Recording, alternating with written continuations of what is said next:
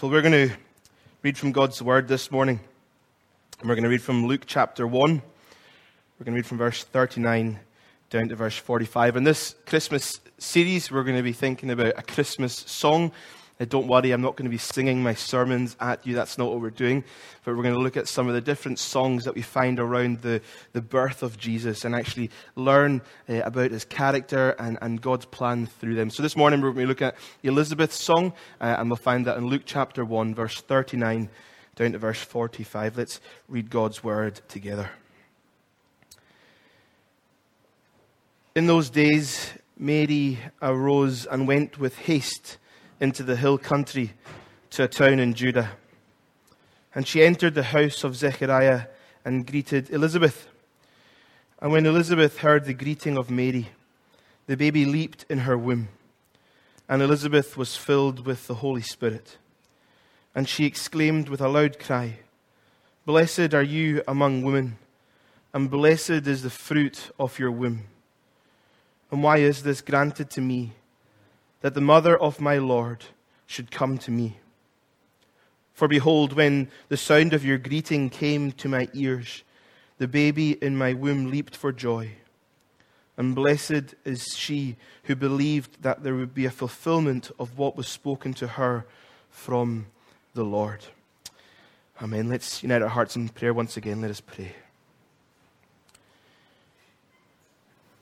Gracious Lord, we thank you for your word. We thank you that it speaks to us. We thank you that your word never returns to you void. Lord, we pray in this day and this age where many are looking to go with the thought of the day. Would you help us to be a people that stand in your word and who read it, who preach it, and who live it? Thank you for your goodness towards us. Thank you that in your word you've revealed yourself to us. And Father, we pray this Christmas, this Advent, that as we spend time now looking around the birth of the Lord Jesus Christ, Father, would you speak to us afresh, we pray.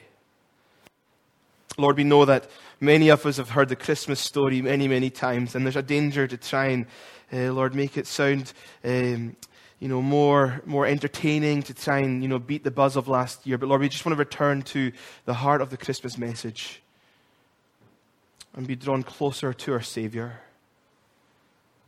Lord, we thank you that your love is shown to us, that you sent your Son into this world to save wretched sinners like me. Lord, we pray for the boys and girls as they go down to practice their nativity for a few weeks' time.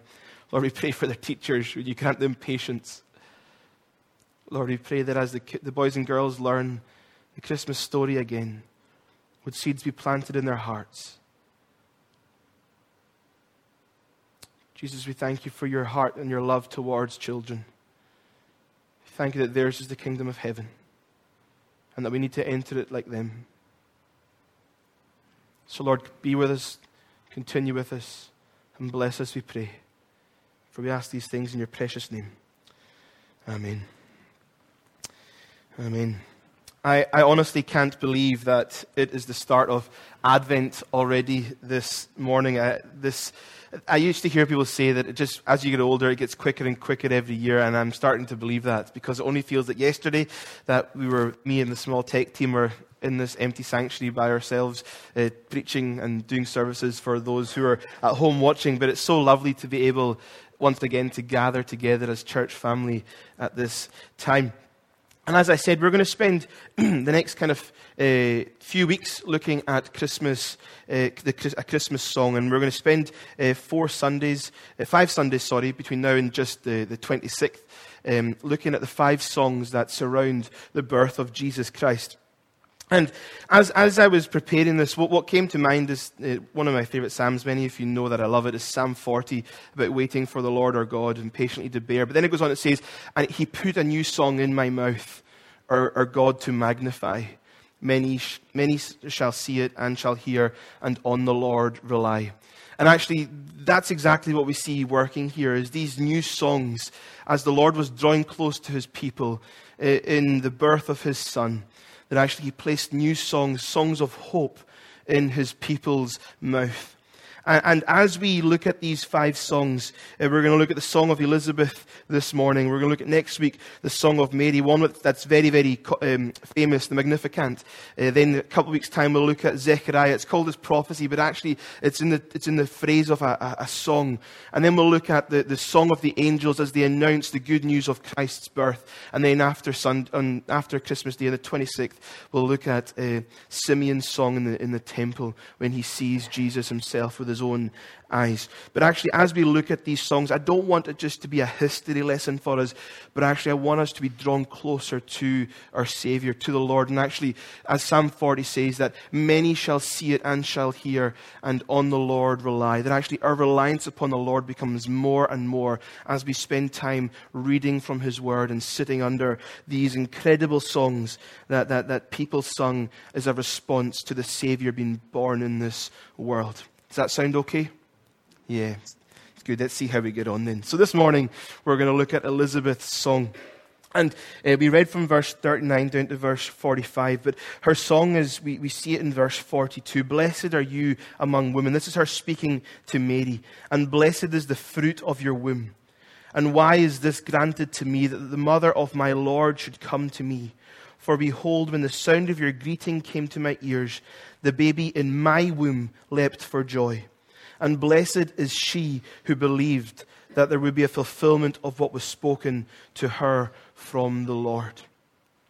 Luke's gospel begins with two births being foretold, two births being told to us that are going to take place. John the Baptist is the first one, and then we're told about Jesus' birth as well. An angel draws to Zechariah, uh, draws close to Zechariah, and speaks to Zechariah about him and his, his wife Elizabeth that they are going to have a son. And actually, uh, we, we see that son being John the Baptist, and that he's set apart. This is in Luke chapter 1. He's going to be set apart to prepare the way for the, the one that would come.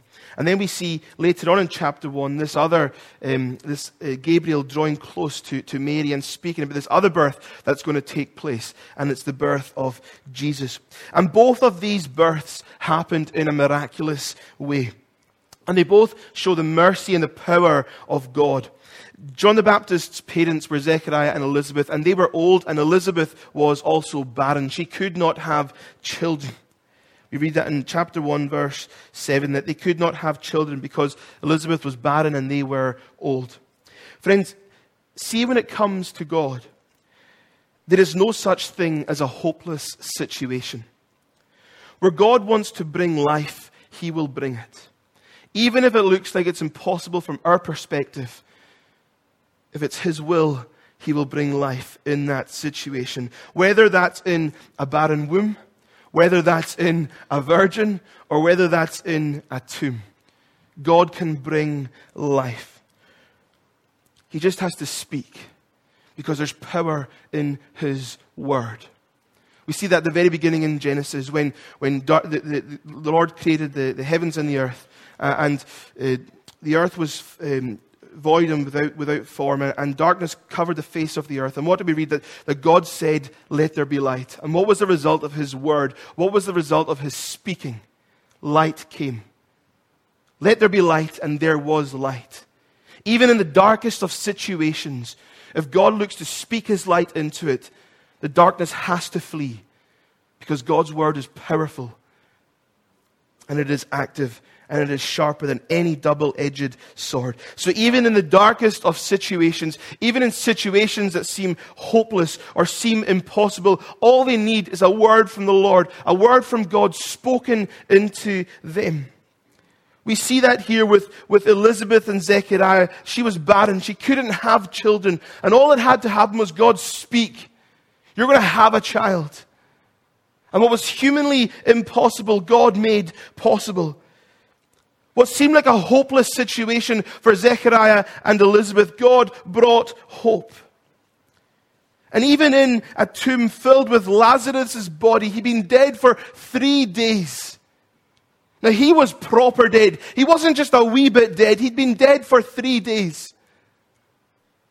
And what do we read? That Jesus spoke his name and said, Lazarus, come out. When God's word is preached and when God's word is heard, When God speaks, hope comes, life comes, light comes. Our God is the God who brings hope into hopeless situations, who brings light into the darkest of times, and who brings life where there is death. And that is what is at the heart of the Christmas message. This glimpse of hope that we'll see through Elizabeth's song. This glimpse of hope. This light to a people who walked in great darkness as Isaiah prophesies. And these two births that are being foretold are miraculous. But as great as John would be, Jesus was even greater. As miraculous as John's birth was, Jesus' birth was even more miraculous and incredibly unique. John was called to prepare the way for the chosen one, and Jesus is the chosen one. John was filled with the Spirit while still inside the womb of his mother. Whereas Jesus' very conception was because of the Spirit's miraculous activity within the Virgin Mary. John would be great, but Jesus is greater. So Mary is told that she's going to have a son, even though she's a virgin. But she's also told that your relative Elizabeth, who the barren one, that she's going to have a child. So we read in verse 39 that in those days Mary arose and went with, uh, with haste into the hill country to a town in Judah. She went with haste the NIV kind of picks, uh, gets a really good um, feel for this verse where it says that she got ready and hurried to go and see Elizabeth. There's a real sense of urgency in what Mary is doing here. And, and, and I wonder, why did she rush to go and see? Was it because that Elizabeth was already uh, six months pregnant and she wanted to see her relative pregnant before, uh, before she gave birth? Was it the sense of excitement that actually, after all those years of trying that, finally Elizabeth and Zechariah were going to have a child themselves, even though that she had been barren? Or was it the outworking of Mary's faith and just wanting to catch a glimpse of the promise of God that God was speaking into this situation? But whatever made her hurry, and as incredible as the encounter between them is, part of what we need to catch the glimpse of here is the importance, and, and, and Luke draws this out, the theological importance of the meeting of John the Baptist and Jesus, even though they hadn't been born yet, even though they were still in their mother's womb, that actually something miraculous and spiritual took place here. So Mary goes and she sees Elizabeth. And we're told that Mary greeted Elizabeth, which was right to do so, because in that day the custom would be that with Mary being younger than Elizabeth, it was right for her to, to greet her. And often it was with a, a level of respect the greeting would take place. But also, Elizabeth had some status as well, because she was of the line of the Levites. But very quickly, we, this greeting um, kind of goes into the background a wee bit. And, and what begins to take the, the center stage is Elizabeth's response to the greeting that Mary brought her. It isn't the words that come out of Mary's mouth that we're told about here. But what we're told is, is about Elizabeth's response because of what took place within her womb. It's quite remarkable, actually. It's quite remarkable. You see, John the Baptist, as I said, he was called and he was chosen to prepare the way for Jesus. Verse 41 And when Elizabeth heard the greeting of Mary, the baby leapt in her womb. Mary brings this greeting to Elizabeth. And as soon as she hears this greeting, John the Baptist, who is still in Elizabeth's womb, leaps. Now, I know, I mean, I had the, the absolute privilege of being able to feel both of my children kick inside Becca's uh, tummy, womb, or whatever you want to call it. But this isn't just, you know, a baby kicking or wriggling. There's something incredible taking place here. And we see that because of the response that it drives Elizabeth to. And actually, because of it, she was filled with the Holy Spirit, we read. So when Mary spoke to Elizabeth, John the Baptist leapt within her womb. John the Baptist's calling was to go before Jesus. He was called and chosen to prepare the way for Jesus. And a prophecy we see in Malachi chapter 3. And hopefully the words will appear on your screen before you. Malachi chapter 3, verse 1 Behold, I send my messenger, and he will prepare the way before me.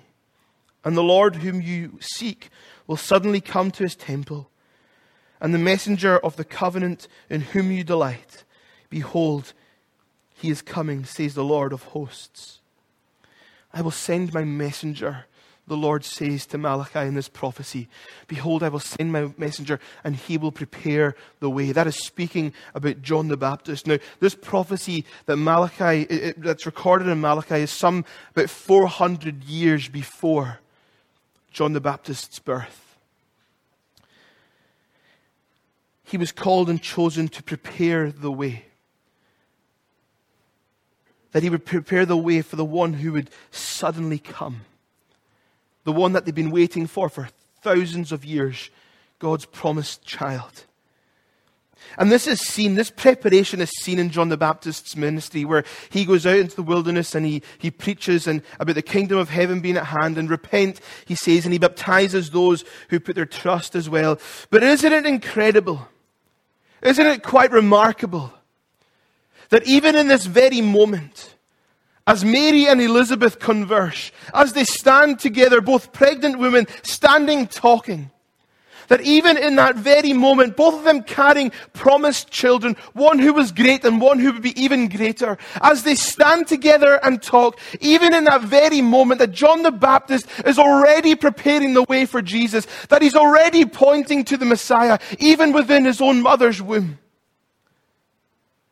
That he alerts Elizabeth to the importance of the one whose presence she is standing in. This, isn't just, this wasn't just any child that Mary was carrying. This was the promised one.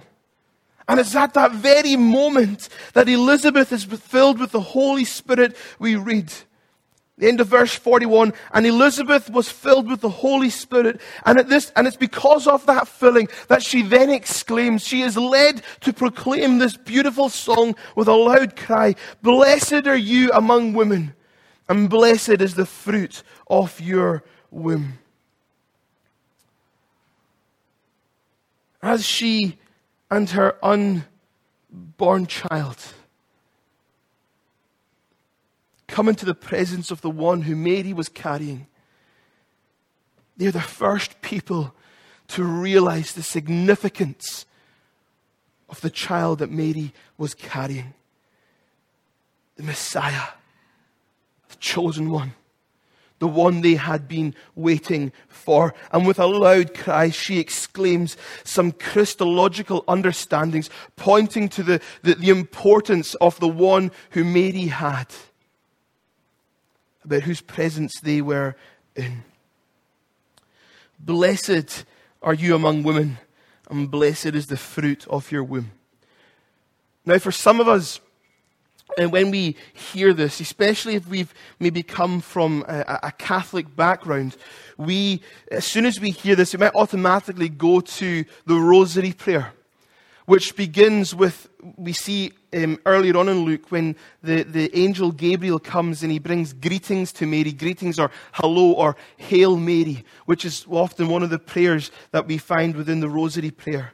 Hail Mary, the favored one or, or it's been kind of translated as full of grace. And then it goes on and it says, Blessed art thou among women, and blessed is the fruit of your womb. That is exactly just picked from the passage we have just read. Now, granted, there is later on within that prayer, there's, there's things that we would theologically disagree with and struggle with. And actually, I want to spend some time just teasing out some of, of what this prayer, this song, sorry, what this is. And it's important that when we read this, that we have to remember the context in which this song is recorded. This isn't a prayer that Elizabeth is praying to Mary. But this is a blessing she is speaking over her. It's a song that, that, that from what's happened within her, that it is the overflow of her heart. And it's a blessing she speaks over Mary. It's not a prayer she prays to her. Now, I would say that we in the Protestant movement, who have disagreed with a lot of the view uh, on Mary within Catholicism, that actually we have taken it to maybe an nth degree where some of our view towards Mary is maybe a wee bit unhelpful now. That actually we disagree with a lot of what, how Catholicism would view Mary. And actually, if we were honest, it's maybe led us to be a bit fearful of her.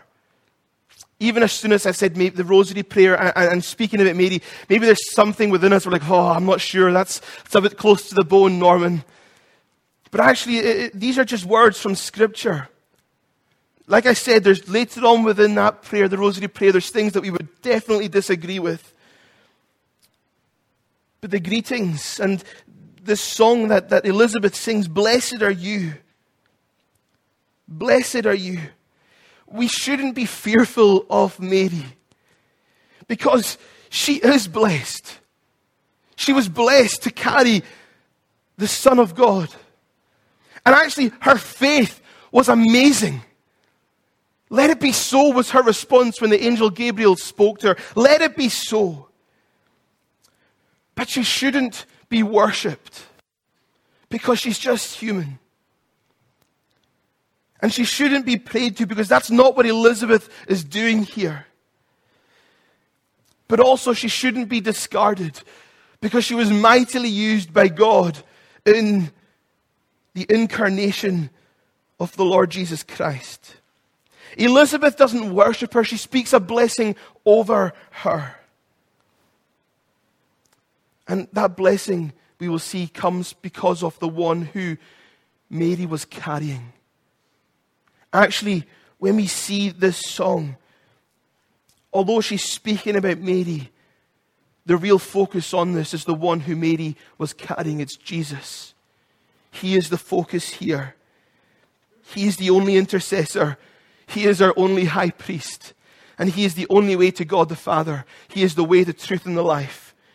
And He is the one who Christmas is all about God incarnate, Emmanuel, God with us. Blessed are you among women, Elizabeth says. And in Jewish ideas, a, a woman's greatness, a woman's greatness was measured by the greatness of the children that she bore. Now, maybe we disagree with that in this day and age, but that was how, in, in their day and age, that was how a woman's greatness was viewed. It was viewed by the, the greatness of, of the children who you bore. Mary, Elizabeth is saying, No other woman will ever have a child as great as your child. You are so blessed. No other parent will have a child as great as yours because your son is the chosen one. Your son is the promised one. Your son is the savior of the world. And the blessedness that Elizabeth speaks of here is because of the blessedness of the one that Mary was carrying. We see two blessings in verse 42. Blessed are you among women, and blessed is the fruit of your womb. And the, the, the first blessing is, is subordinate to the second one. She's blessed because of the one who she was carrying. In her was not just any child, but the hope of the world, the light of the world, the good shepherd, the way, the truth, and the life, the, the resurrection, the bright and morning star, the lion of the tribe of Judah, the ancient of days, the prince of peace, the wonderful counselor, the one who was promised to Eve all of those years before in Genesis chapter 3 The one who'd been promised to Abraham, to Isaac, and to Jacob, to, to Moses, and to David, to everyone who had gone before. This promise, this hope, this glimpse of hope that one day we will see light. Even those who are walking in great darkness, there's a light coming.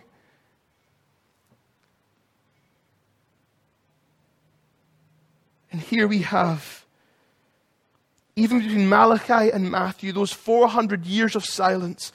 That was the promise that God's people were holding on to. The hope that they had was one day a Savior will come.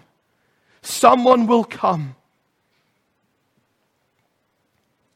And in God's perfect timing, his plan of redemption was about to be unleashed in this world so that those who walked in darkness could see a great light. The promised one, the Messiah, the Savior of the world, the one who Mary was carrying in her womb. No wonder Elizabeth called her blessed. Not because of anything to do with Mary and how great she was, but because of the greatness of the baby she would bear.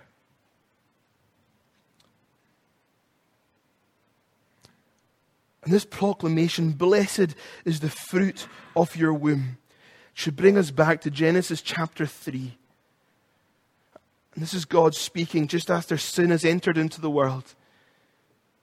And he speaks to the serpent I will put enmity between you and the woman, and between your offspring and her offspring. He shall bruise your head, and you shall bruise his heel. Here we have. That's the first glimpse of the gospel after sin has entered into the world. And here we have it about to come to fruition. Blessed is the fruit of your womb, Elizabeth says. Do you know how long the people had waited between this promise that was given about the, the offspring of women in Genesis 3 to the song that Elizabeth is singing Scholars would say there's some 4,000 years. 4,000 years of waiting and hoping and praying and longing, crying, wondering what is happening. But, friends, God is faithful and His timing is perfect. And Elizabeth announces two blessings, as I said the first, blessed are you among women, and blessed is the fruit of your womb. And the first blessing is completely subordinate to the second.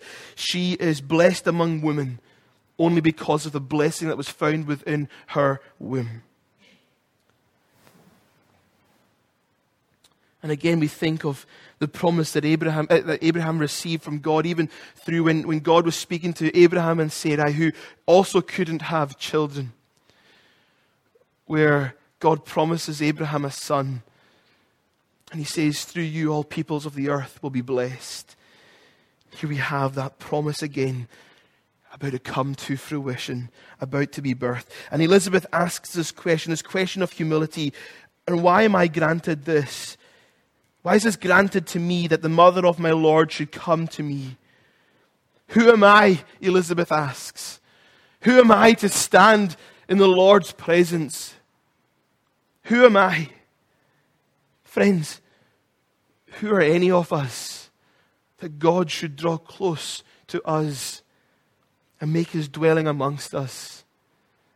But thank the Lord, it's not dependent upon us, but it's his mercy towards us.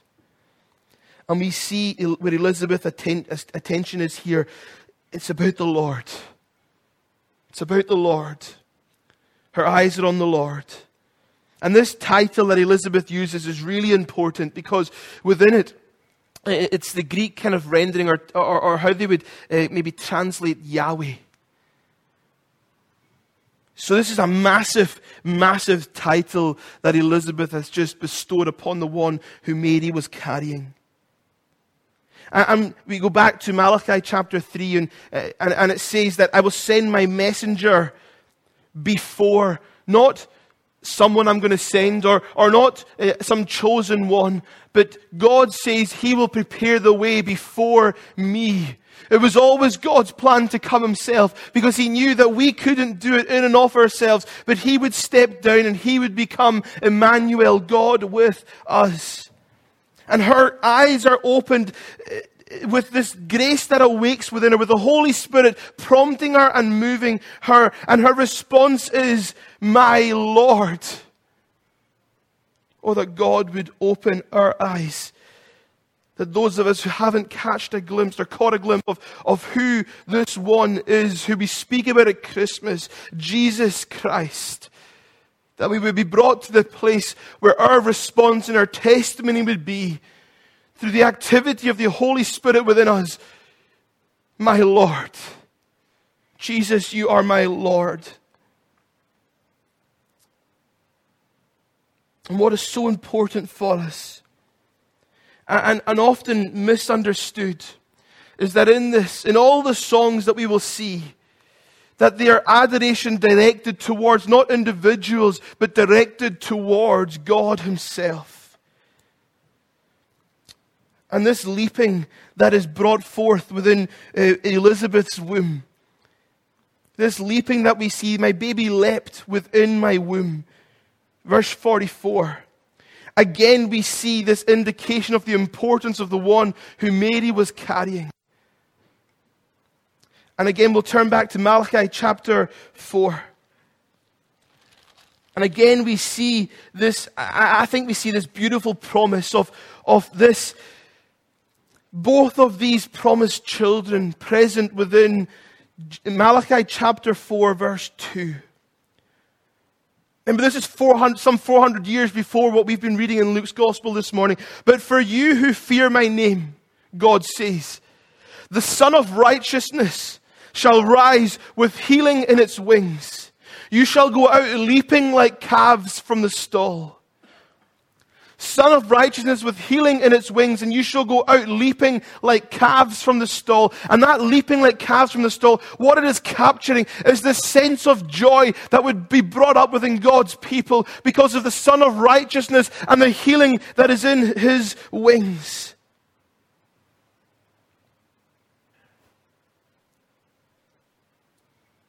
And isn't it true that it's by his stripes? We are healed, Isaiah says. And this is what I struggle to comprehend most at Christmas time. He was born to die. That's why God sent him. He was born to die, to stand in my place. In my place, condemned, he stood. Can you say that this morning? Because if you can't, God, by His grace and His mercy, is knocking on the door of your heart saying, Let me in. Be healed by my stripes. Experience the restoration that the Son of Righteousness has with the healing in its wings. And His joy not at the heart of the Christmas story. Joy to the world. The Lord has come. Let earth receive her King. Joy to the world. Why don't we say joy to Sandy Hills? The Lord has come. Let Sandy Hills receive her King. Joy to you. The Lord has come. Wouldn't you receive your King this morning? The promised child. And as you receive Him, would you experience the restoration and the healing that He alone can offer? And again this morning, He draws close to you by His Spirit, saying, Receive my healing, receive my restoration, receive my joy, receive my love, receive my peace.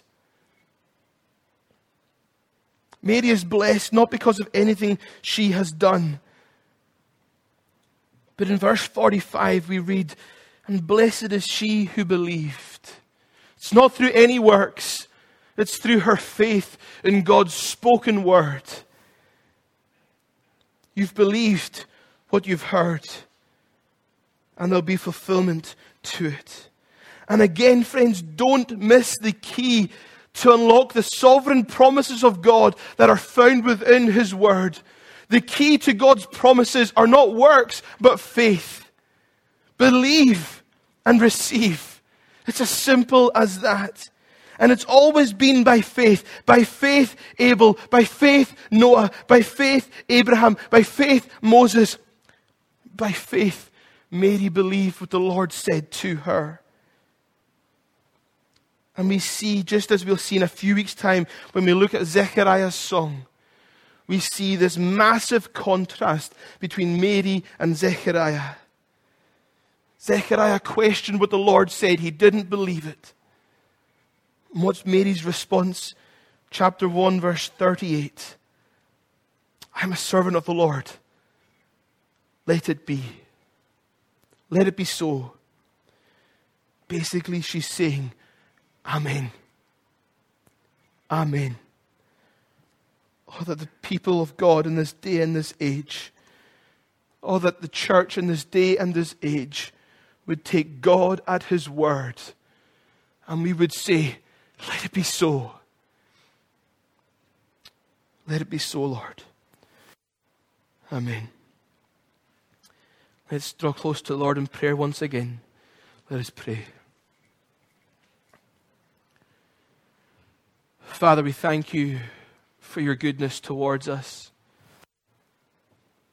We thank you, Lord, that in your word we find life. As the disciples said to Jesus, To whom else shall we go? For you alone hold the words of eternal life. God, we thank you for sending your Son into this world. We thank you for choosing Mary. We thank you for her witness towards you, for the faith that she demonstrated in you. And Lord, she was blessed because of the fruit of her womb. But Father, thank you because of the gospel that we too can be blessed by the fruit of Mary's womb. Because Jesus, you are fully God and fully man. You are Emmanuel, God with us. You are the way, the truth, and the life. And you have opened up the way. And as Malachi 4 says, the Sun of Righteousness shall rise with healing in its wings. Jesus, we thank you that you were born to die. That in my place condemned you stood. Hallelujah. What a Savior. Lord, let it be so. Amen. Amen. We're going to